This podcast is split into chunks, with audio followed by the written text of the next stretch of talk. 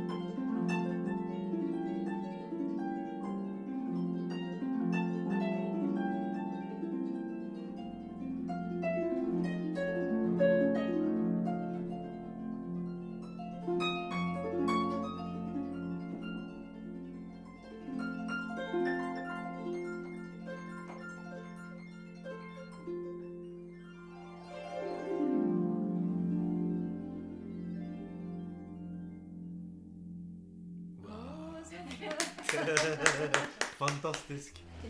Jeg liker å, øy, å lukke øynene. Det, jeg føler meg inn på en reise. På en reise med en gang fra her ut Jeg vet ikke hvor. Også. Det er sånn eh, Ja, på en reise, liksom. Og så hører jeg sånn Det er sånn vann og fint sted og ah, Beautiful. Det var veldig Det- hyggelig. Wow, wow. Det er egentlig min første gang liksom å sitte så nær av en harpe og høre lyden også. Det er inspirerende. Fantastisk. Wow. Tusen takk. Det var en veldig veldig kort versjon av et eh, stykke skrevet av en fransk harpist som heter Alphonse Hasselmann. eh, og det heter La Source, men jeg forkorta den ganske mye. Men eh, jeg tenkte at det kunne være en bra, bra start å demonstrere Det er en noe bra av det. Ja. Jeg skal spille en låt som heter Gerabi. Fra det gamle kora-tradisjonelle sangen. Thank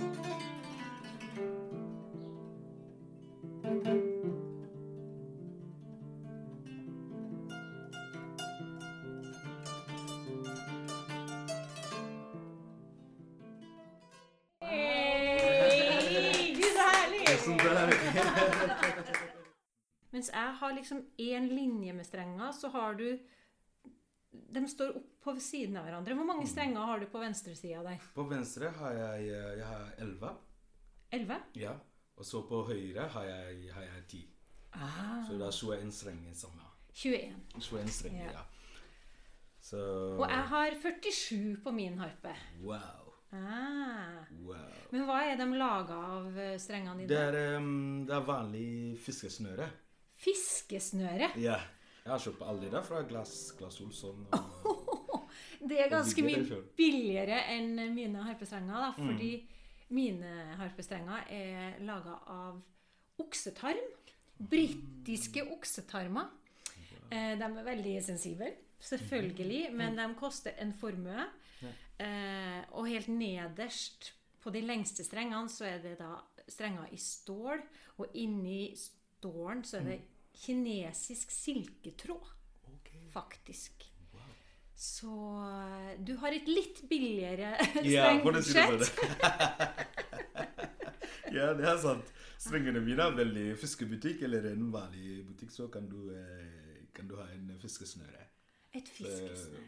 De forskjellige bassen er sånn for å kanskje Hvis du skal eh, fiske for å kunne ha hai, så får du ta de store, og så nederst er er bare vanlig små makrell. Ok, ja, For de dypeste strengene dine er tjukkere, akkurat sånn som Ja. på mine. Mm. Eh, men hvor mange tjukkelser har du da på strengene? Um, det er litt forskjellig mellom eh, de øverste, de som er foran her, er bassene. Ja. Og så har du litt som er litt mindre enn de som er de første. da. Ja. Og så sånn går det hele veien til nede, inntil de veldig tynne, ja. tynne Og da må jeg jo spørre, hvor ofte bytter du strenger? Eh, jeg gjør det ikke så ofte, da. Nei? Jeg syns det var eh, egentlig de fiskesnørene er veldig, veldig bra. De er veldig sterke, liksom. De holdes lenge. Ok, Jeg Så- lurer på hvordan fiskesnøret vil låte på harpa, men jeg er ikke helt sikker på om det vil være like fint. Men eh, det låter fantastisk fint, da. Ja, tusen takk. Og du må stemme det instrumentet ditt eh, Mm. ofte. Jeg stemmer eh, mye, ja. Mm. Det er, um, det er spes hvor instrumentene instrumenten er. Hvis jeg med en gang jeg eller åpner døra, så kommer det med en gang går eh, alt ned. Så må jeg stemme opp igjen. Så hvis det har vært her, så kan det tilhøre det rommet, det temperaturen som er inne her. Så, um, Det er et veldig kjent uh, Ja. problem for meg. Og jeg har jo faktisk uh, jeg, jobber jo i Kringkastingsorkesteret, i Radioorkesteret i NRK. Eh, og der har jeg faktisk egen stemmetid. Eh, jeg kommer altså en time før alle andre, og så har jeg et kvarter hvor jeg stemmer harpa, og da skal det være stille omkring meg. Da. wow. Eh, så, jeg har, eh, så stemming er altså en Ja, stor del av vårt der, eh, liv. For meg er det del av til og med konserter, Ja. så folk vet det. Ja. Så når du kommer for å kunne høre på strenge instrumenter, spesielt kåra, harpa og sånn, Ja. så, um, så forventer du også det skjer stemming. Klangbunnen som du Mm. har, den ser ut som den har et skinn rundt seg. Mhm. Er det det? Det er, det er skinn. Det, er, um, det, er, det kan være antiloppskinn eller eh, kau eller geit. Oi. Så det, det er den skinnet vi bruker for å kunne ha det lyden som kommer her, Ja. og så går det inn Rører den strenger, så kommer den ut her. Ut her, i det Ja, hullet her. Så det er for å mm, kunne sende lyden ved siden av en som spiller. Ok, ja. Eh, en Det er akkurat som på harpa mi. Jeg har også Mm. et hull på baksida som, eh, hvor lyden kommer ut. Da. Ja. Men eh, er det her antilope eller ku? Eller? ja, det der er ku. Det er akkurat ku. Det det er ku. Og så er det Den kuen Vi tar jo skinnet og legger det på en slags frukt som heter kalabasj. Kalabasj? Kalabash. Frukt. Ja, det er en stor, veldig stor frukt. Oi. Og eh, den vokser på en en veldig kort tre. Egentlig trærne er liksom Den ligger jo på, eh, på, på, På bakken. bakken. Så for grunn av det, frukten er veldig stor, så den klarer ikke å bære. Så den vokser som en pumpkin. Ja. Slags, ja. Gresskar. Som en gresskar, ja. Det ser nesten ut som et gresskar i fargen også. Mhm. Men smaker det godt? da? Nei. Det smaker Det- ikke godt. Så det brukes kun til instrument? Ja, kun til instrument, og eh, jeg anbefaler ikke at noen smaker på det. det uff, uff, uff, smaken er ikke Det kan jo sitte i tunga i flere timer også.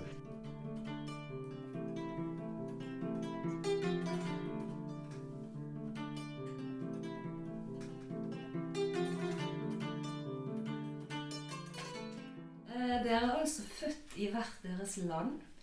Vokst opp i helt forskjellige kulturer. Og dere jo har gjort karriere innen forskjellige musikkmiljøer. Det er én ting dere har til felles. Og det er at dere begynte å spille når dere var barn. Ganske små barn. Jeg tror du var ni år, og du var fire, Ibo. Yeah. Sissel var ni år, og du var fire. Mm. Stemmer det? Ja.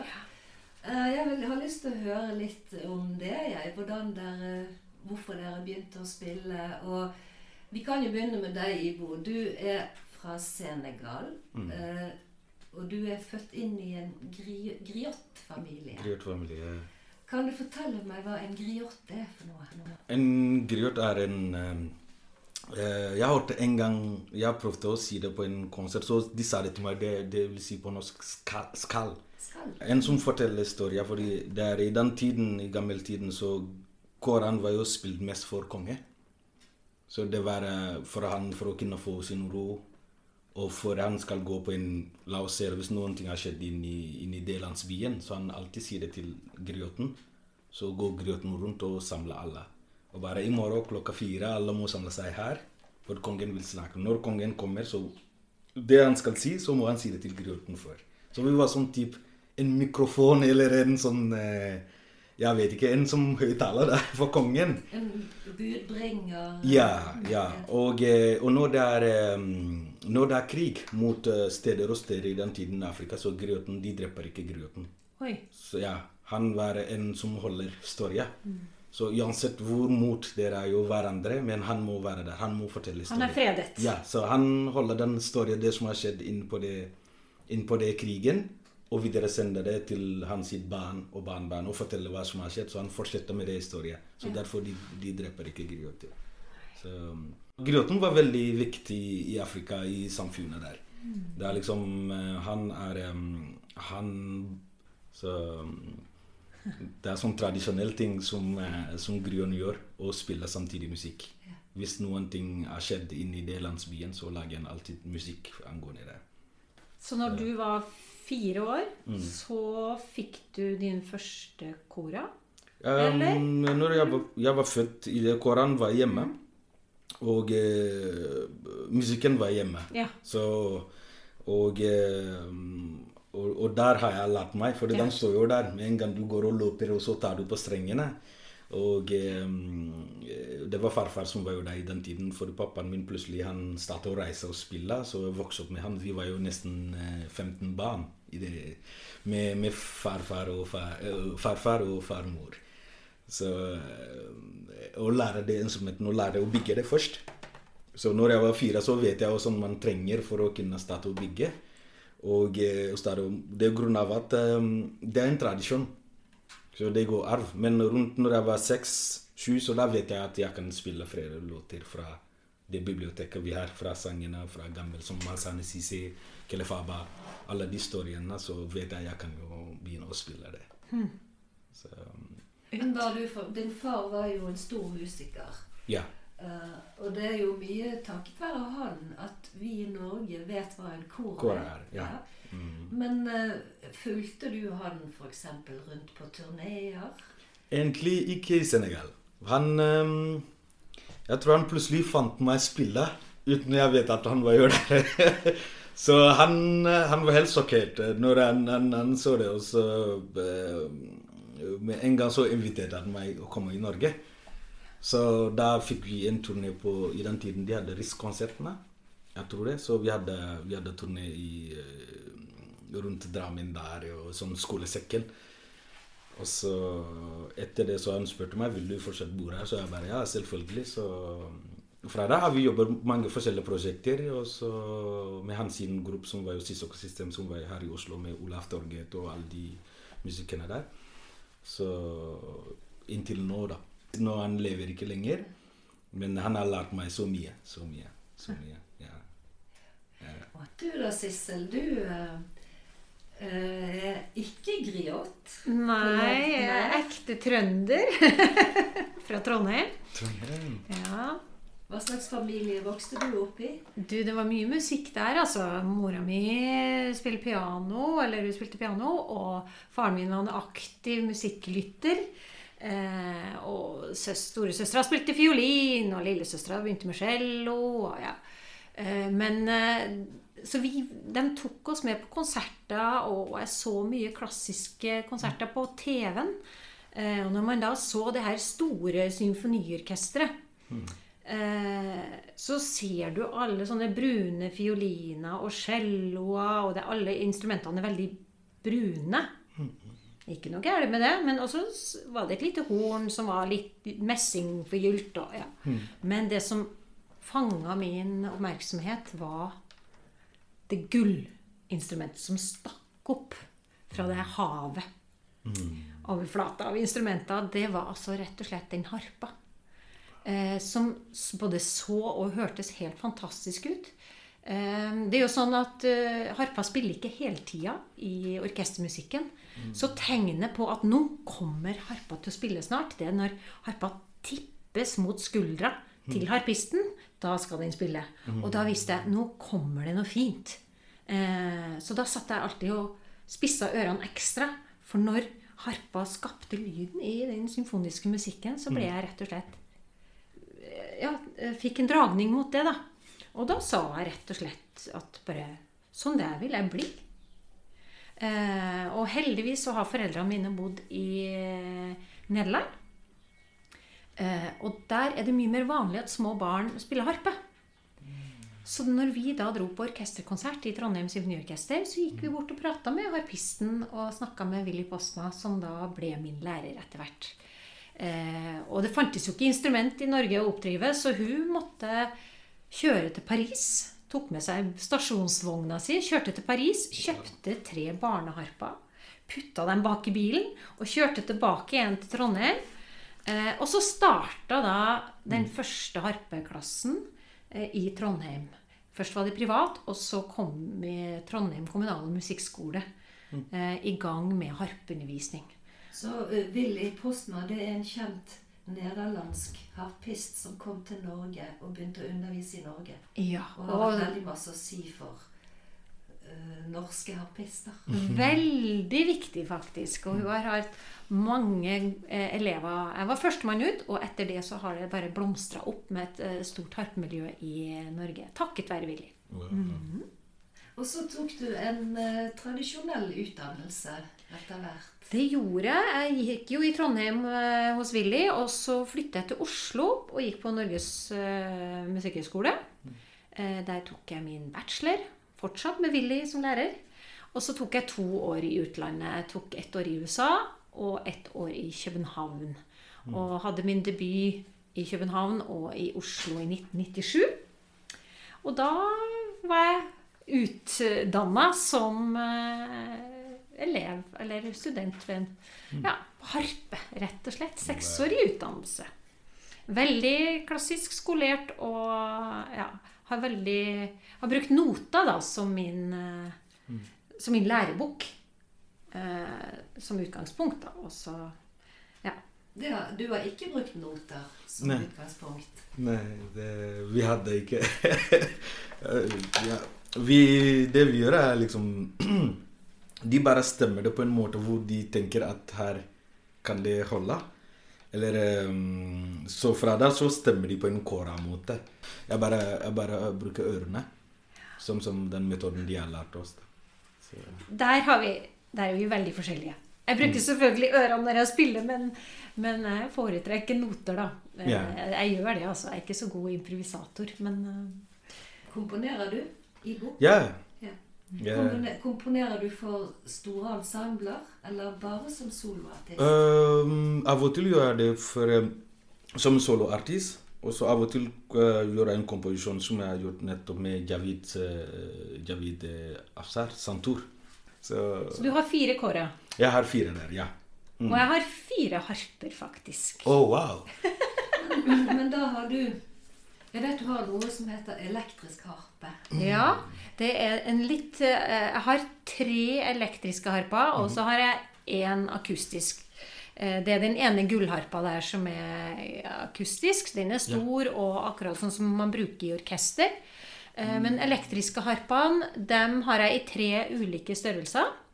Den som står akkurat her nå, det er den minste. Den kaller jeg for Lillebabyen. Den er altså eh, laga i Chicago. Alle harpene mine er fra Chicago. Det er altså en fabrikk som heter Line and Healy. Som eh, lager veldig gode harper. Og eh, elektriske harpene har ingen akustisk lyd, men en pickup-mikrofon på hver eneste streng. Som går ut i et, en jack-utgang, altså en egen utgang, hvor du da dytter inn i en lydkabel. For, Kabel, wow. og så kobler du det til et anlegg. Eh, Det som er så spennende med de elharpene som jeg spiller på, da, da tar jeg koble opp det til effektmaskiner og gitareffekter, altså. Wow. Så da kan jeg spille som elgitarist, Elgitar? som Jimmy Hendrix. Og, ja, ja, ja. Jeg, jeg prøver meg på litt forskjellig. Ja, for det at en, eh, en tradisjonell harpe, som gullharpen din, det er jo veldig sånn myk, fin lyd, nesten englelyd. Eh, mens den elektriske harpen er litt råere, da, tøffere. Ja, man kan si det. Altså, uh, den gullharpa kan være ganske røff og tøff og rytmisk, den også. Det spørs jo hvilken type musikk du spiller. Uh, men den elharpa har ekstremt gode muligheter hvis du vil spille med eh, bandinstrumenter som har mye lyd, da, med trommer og bass ikke og oppmikka ensemble, da.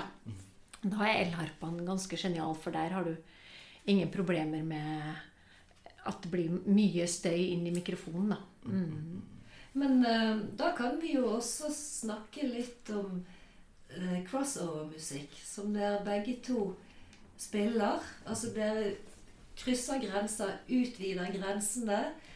Hva slags sjanger kombinerer dere? Kan dere fortelle litt om det? Altså, jeg er jo egentlig en ganske rendyrka popjente, jeg, da.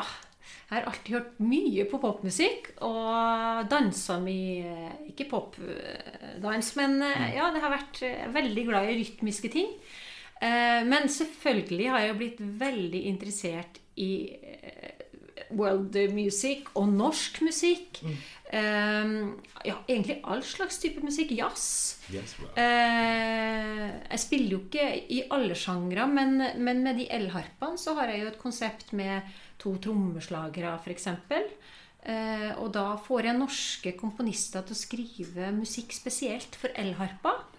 Eh, jeg er dessverre ingen komponist sjøl, men jeg er med og finner på eh, små, morsomme ting eller kule ting som jeg syns er kult. Og så klarer de her komponistene da å putte det inn i musikken sin. Og så blir det videreutvikla på det, da, sånn at jeg har fått skrevet et verk eh, med symfoniorkester, elharper og trommesett. Altså Mannen min er trommesettspiller, veldig virtuos trommesettspiller, Markus Levin. Og vi spurte en norsk komponist, Sindre Hotvedt, som vi har jobba mye med, spesielt om å skrive en konsert. da. Eh, som vi har framført med symfoniorkester. Det er veldig veldig kult. Ellers så har jo jeg fått gitt ut en plate med popmusikk som er skrevet spesielt for to slagverkere, elektronikk og elharper. Elharpe. Spennende. Ja, veldig gøy. Og hva med deg, da? Ja, um, jeg liker alt slags musikk. Det, det meste for det jeg lærte først, var jo den tradisjonelle, Ja. som er um, kora-musikk.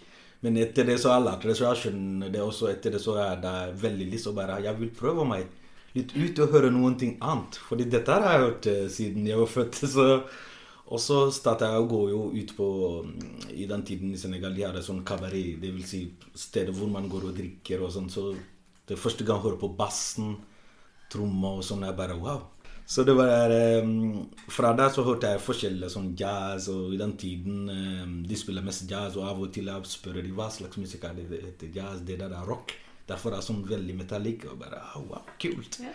Så for meg er det sånn der Oi, wow, det kunne være en idé kanskje å prøve litt koran på, på den, på den settet òg. Men også når jeg kom til Norge, så fant jeg uh, mange forskjellige musikere, og så ble jeg, ble jeg forelska med det folkemusikken. Norsk folkemusikk. Fordi i den tiden når pappa pleier å ta med sånne plater fra Norge jeg, jeg vet Mange sånne forskjellige norske Så jeg har hørt hennes musikk hjemme i Afrika før jeg kom til Norge. Oi. Så han tok med seg en sånn CD-player. Hvor jeg hører jeg bare Oi, hvem er det som synger? Og så sier han sånn norsk navn. bare, hm. Men hører sånn tonen og hvordan de synger. Jeg var, jeg var, jeg var helt forelska. Så fra der og så kom til Norge. Og så med en gang så begynner jeg det første jeg spilte med en som spiller fela, Selma French. etternavnet Etter navnet var litt vanskelig. Så hun har begynt med også litt forskjellige prosjekter som er med norsk folkmusikk. da. Og så litt forskjellig med Bekayo og Liv Ulvik. Så, mm, men fortsatt har jeg den andre delen, som er afrikanske rytmer. Og, og, og fortsatt jeg vil lære meg mer inn på det uh, musikken som skjer nå, som pop, som du snakker om. Og mm, jeg har vært og spille på en uh, Mira Craig sin låt. Og litt forskjellig med Noma Edana blues. Så ja, jeg, jeg prøver meg litt innenfor for smaken der og er litt annerledes med der jeg kommer fra. da. Du bygger dine egne kårer, instrumenter. Så den her har du bygd i Afrika. Ja, ja. Men når du sitter og bygger et sånt instrument, Mm. hvordan må du ha det rundt deg? Må du ha det rolig? Får noen komme på besøk til deg, eller Mm. må du konsentrere deg, være alene? Ja, det, det trenges fordi man må Det tar ikke en dag. Det, det tar flere, flere uker. Og så målingen, størrelse, hvordan du legger hånda dine, hvor stor vil du ha det. Så alt må, Avstand. ja, avstand man må måle alltid. Så det det um, Det kunne vært fint å ha det som en en, eh, en mål eh, Hvordan kan jeg si det? Sånn som på harpa, da. Så, som du sa, man kan jo, du kan jo gå på en sted, og så prøver du, men alltid forskjellige hvordan strengene er plassert. Og det bestemmer du selv. Altså, du sier du har fire kåra. Mm. Er har alle strengene lik avstand, eller? Ja, det Ja. avstanden mellom fingrene og, eh, og strengene, Strengene, ja, ja. Det, er, det er nesten det samme. Det er så det er, det er for meg, for min størrelse.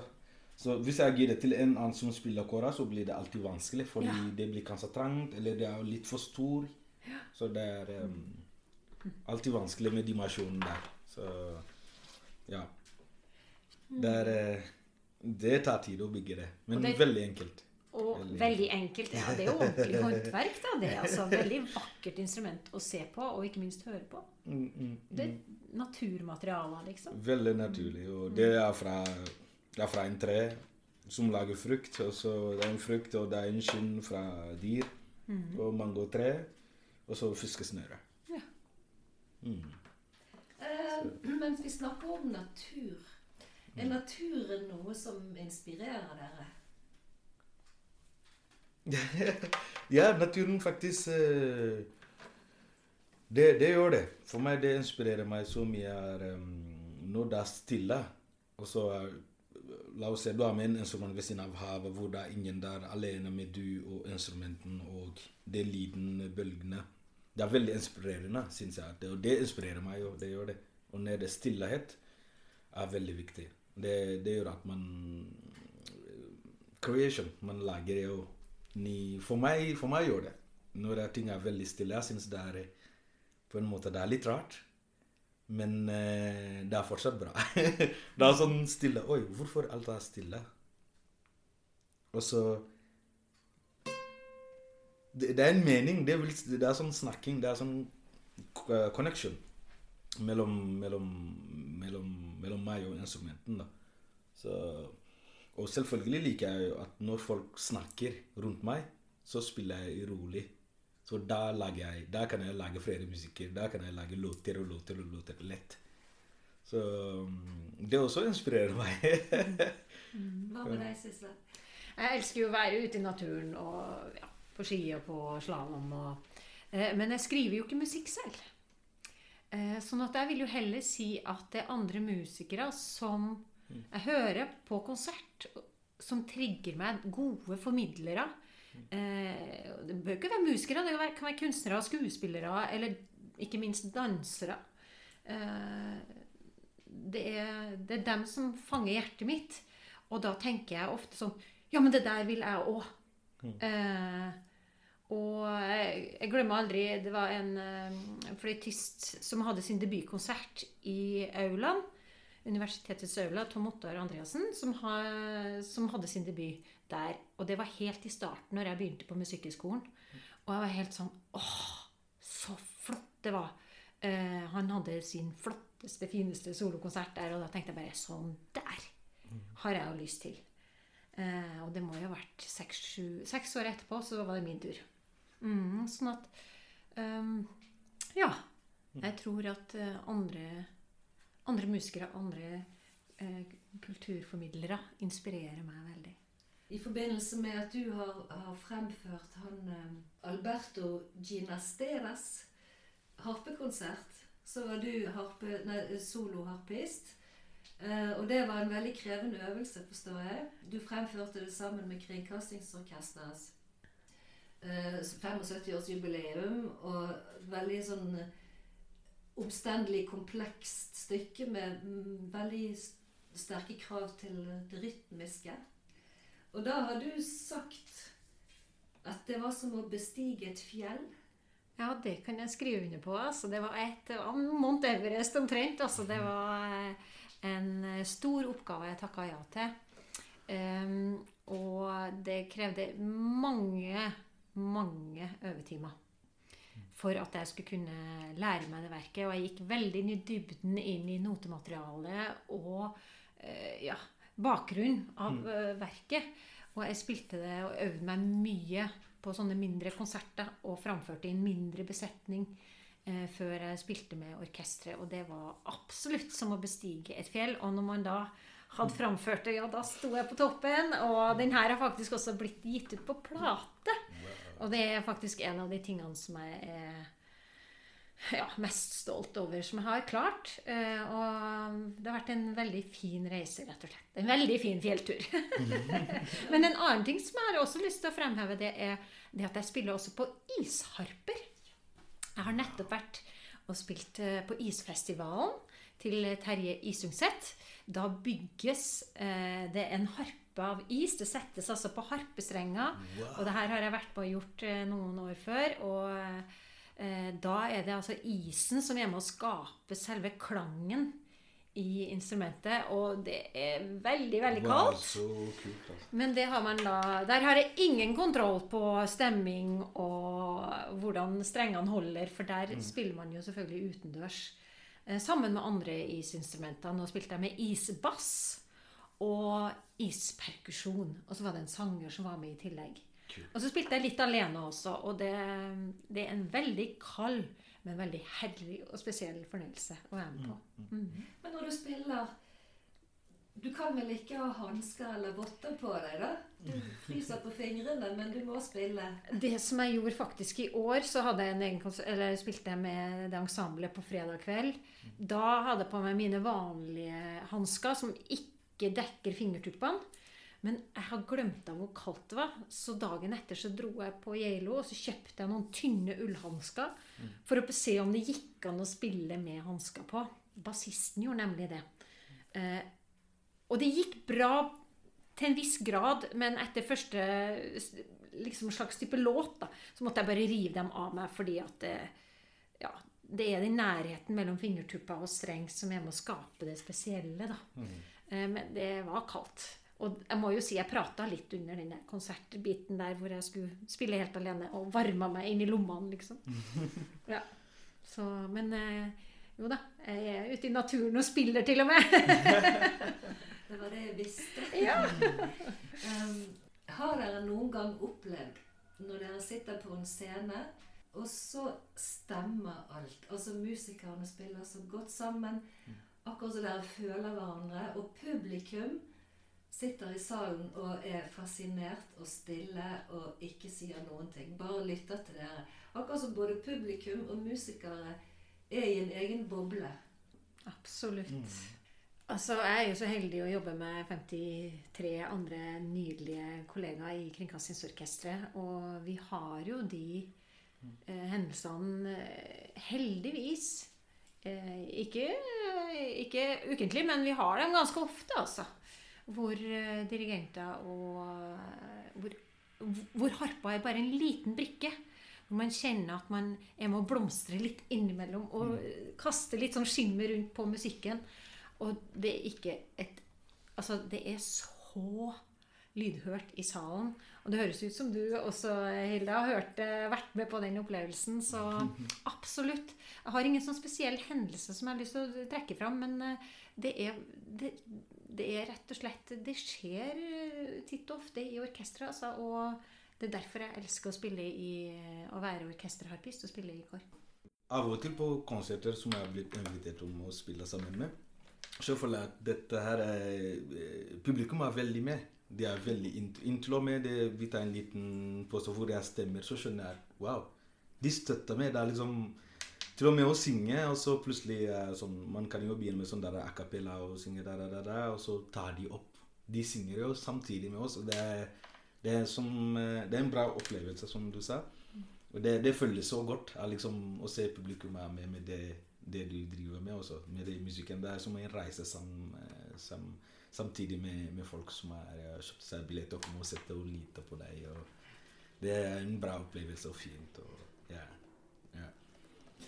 Flott. Det er vel nesten det vi lever for, er det ikke det? Det vi søker etter. Eh, mm. Det er en bra følelse. Også. Jeg ser at noen skjønner og har de samme følelsene man har oppe på scenen. Det er, det er amazing. Det er, det er så fint. Ja. Da sitter altså Sissel og Ibo rett foran meg med hver sitt flotte instrument. Og nå skal de spille sammen for første gang. Vær så god. Lykke til. Lykke til. Begge lag. ok. Ja.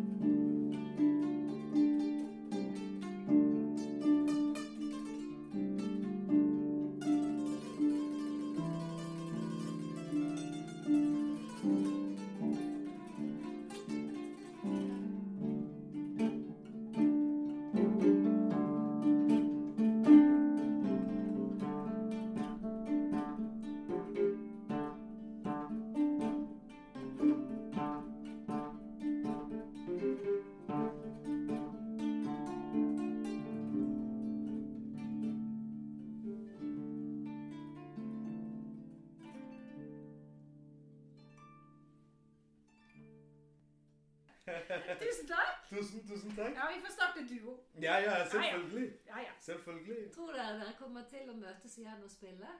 Det håper jeg. Det har vært gøy. Jeg skal, jeg skal kaste meg utpå. Se, se, selvfølgelig. Det er eh, jeg, jeg, tror dette her er en Det teller. En story. Jeg, jeg vet ikke, for det er afrikansk harp og eh, harpe Wow. Dette var altså første gang dere to har hilst på hverandre. Hvordan har det vært, syns dere? Det har vært helt rått. Helt superfint. Og i hvert fall å få høre og se det instrumentet på nært hold. Mm. Eh, veldig nysgjerrig på å høre det med masse andre instrumenter. Og mm. oppleve det live på scenen. Jeg kommer så fort du sier ifra! det, for meg også er det veldig stor, det er stor glede å være her. Mm. Og høre, å høre Happen så nære. Så, men i dag var det sånn der Med en gang jeg kom inn og ser jeg bare wow. Og eh, jeg gleder meg for å høre mer og spille mer og jamme litt. Ja. Ja, ja. Det som er morsomt, er å se mm. likhetene litt i oppbygging mm. og, og yeah. spillemåte. Selv om vi tenker jo selvfølgelig helt forskjellig mens mm. vi spiller, det tror jeg nok. Men uh, wow. Det er, uh, ja, det er rett og slett en liten gave vi har fått.